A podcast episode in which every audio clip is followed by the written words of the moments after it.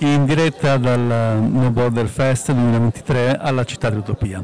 Siamo in compagnia di Denise Congo dell'associazione Questa è Roma.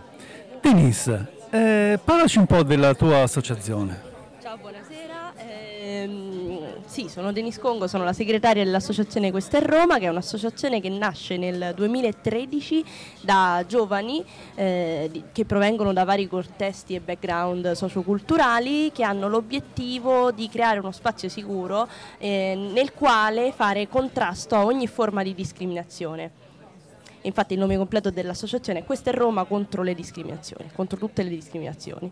E quindi noi diciamo che sul territorio romano facciamo iniziative che promuovono appunto il contrasto alle discriminazioni, la coesione sociale, facciamo eventi di vario tipo, ad esempio questo, la presentazione del libro di Abdu Diouf che è anche lui socio della, di Questa è Roma eh, da circa un anno e diciamo che appunto a seconda di quello che è il, il bisogno che noi vediamo nei, nei, giovani e anche attraverso appunto i soci eh, all'interno del nostro gruppo operativo ideiamo varie tipologie di eventi eh, abbiamo ideato per esempio l'anno scorso un evento a tema cittadinanza perché appunto la questione della cittadinanza italiana eh, per certe persone è più che mai attuale e più che mai problematica, eh, però diciamo che facciamo eventi di vario genere, quindi anche per esempio serate di musica, mic and beat, esibizioni artistiche, perché appunto eh, utilizziamo sì anche l'attivismo come forma di lotta, ma chiaramente eh, oltre all'attivismo ci deve essere anche una cura di se stessi che passa anche attraverso eh, lo svago, il riposo e quindi anche attraverso lo, azioni di svago si possono passare dei messaggi importanti e quindi sostanzialmente questo. Eh, certo, sono, sono molto d'accordo con, eh, con, questa visione, secondo me le feste sono sempre un evento molto politico. Ah, tutto è politica alla fine, se ogni azione che si sceglie di fare alla fine è politica. Sì, anche un torneo di calcetto ah, inter- interculturale può, sì. lo può essere.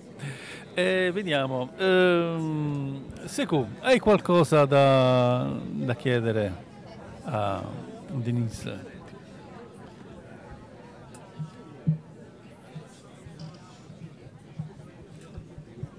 Denisa Congo. Ciao. Eh, ciao. ciao, piacere. Piacere. Interessante quello che ha detto e noi ci ringraziamo per i vostri impegni. Grazie. Eh, perché non è facile. No, per niente, soprattutto in questo periodo diciamo che non è proprio. Infatti. Ma mh, mm, cioè, ultima parola che hai detto adesso che è tutto politica, perché io personalmente non prendo i politici eh, come tipo qualcosa seria, diciamo. Allora, Se tutto diventa politica si mischia troppo. Allora, diciamo che forse mh, cioè non vorrei che si facesse confusione tra eh, partitico e politico. Chiaramente noi non è eh, la nostra non è un'associazione che si eh, allea a un partito, quindi non abbiamo un'ideologia partitica specifica, però facciamo delle scelte anche nella, eh, appunto nella condivisione di eh, lotte e battaglie che chiaramente hanno a che fare con la politica, che n- nulla ha a che vedere con eh, i partiti di riferimento che ci sono in questo momento, quindi ehm, politica nel senso proprio di eh, popolare, diciamo. Okay. Quindi collettiva e che volge al cambiamento. Cioè che spera di arrivare a un cambiamento, insomma. Speriamo. sì. Ultima domanda. Cioè, vi capita che, perché è difficile pure questo lavoro, no? Sì. Pure qualche volta, diciamo, noi immigranti, è difficile sì. di spiegare quello che abbiamo attraversato. Alcuni, alcuni rifiuta di spiegare, di spiegare, diciamo, il tragitto che ha fatto fino in Italia. Per voi, se qualcuno non parla, come voi fate a, com- a, a, dare un aiuto a quelle persone? Allora, eh, se una persona non riesco a dire tutto. Ma allora, io credo che il, il, momento per dire lo debba scegliere la persona, quindi se c'è bisogno di dire, noi diamo uno spazio all'interno del quale se per esempio tu un domani decidessi di entrare in questa Roma e senti il bisogno di affrontare la tematica della migrazione sotto un aspetto o un altro, noi facciamo delle riunioni quindicinali in cui, ogni 15 giorni in cui tu ci dici ho bisogno, avrei piacere che facessimo un evento eh, di questo tipo riguardo questa tematica qui. E noi collettivamente ci muoviamo affinché questo evento venga realizzato nel rispetto di quella che è la tua identità. Quindi non ti forzeremo mai a dire cose che non vuoi dire, a parlare di cose di cui, per, per le quali non sei pronto eh, è uno spazio che prima di tutto deve essere sicuro, è, eh, la testimonianza per noi è una cosa che non, non fa la persona, ecco. Okay. Cioè, e questo lo credo fortemente anch'io, io penso che l'identità della persona vada rispettata al di là del percorso che ha fatto chiaramente eh, tiene in, si tiene in considerazione eh, le difficoltà che una persona possa, può aver attraversato, però bisogna avere anche un rispetto perché in Italia c'è un po' ehm, questo problema che il migrante vale solo nel momento in cui parla di tutte le difficoltà che ha attraversato, cioè quindi parla di quanto è stato difficile.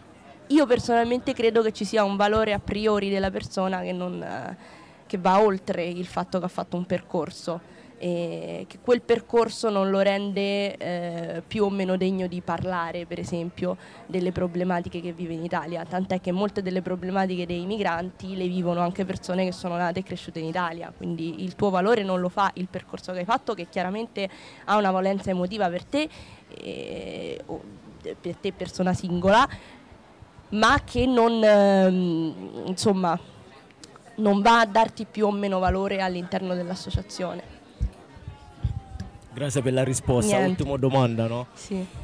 Se io voglio combattere, sì. ho bisogno di combattere per far rivedere altre persone che io appartengono a questa identità e sì. sono questo. Certo. Ho bisogno di quello. Sì, sì.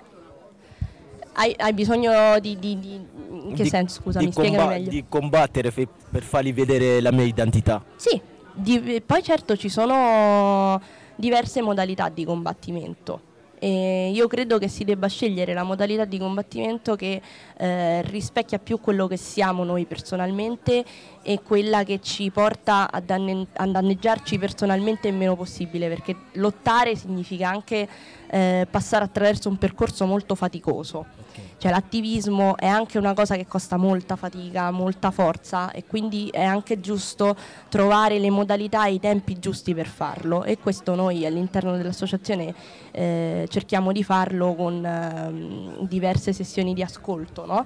Cioè le riunioni sono sempre ascolto reciproco per capire quali sono i bisogni dell'altra persona in quel momento. Spesso capita che magari ci siano delle persone che sono stanche, che dicono guarda in questo momento non ce la faccio a reggere la tensione di questa cosa, in questo periodo ho bisogno di una pausa e noi comunque teniamo la porta aperta.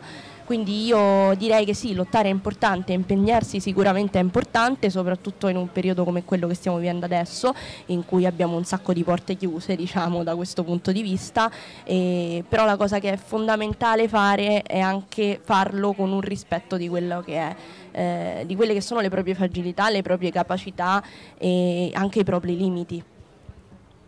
Grazie a Congo. Grazie Denise, ora è arrivato È arrivato, devo scappare. E quindi ci sarà la presentazione del libro Il pianista del Teranga fra qualche minuto. Grazie. Grazie a te Denise.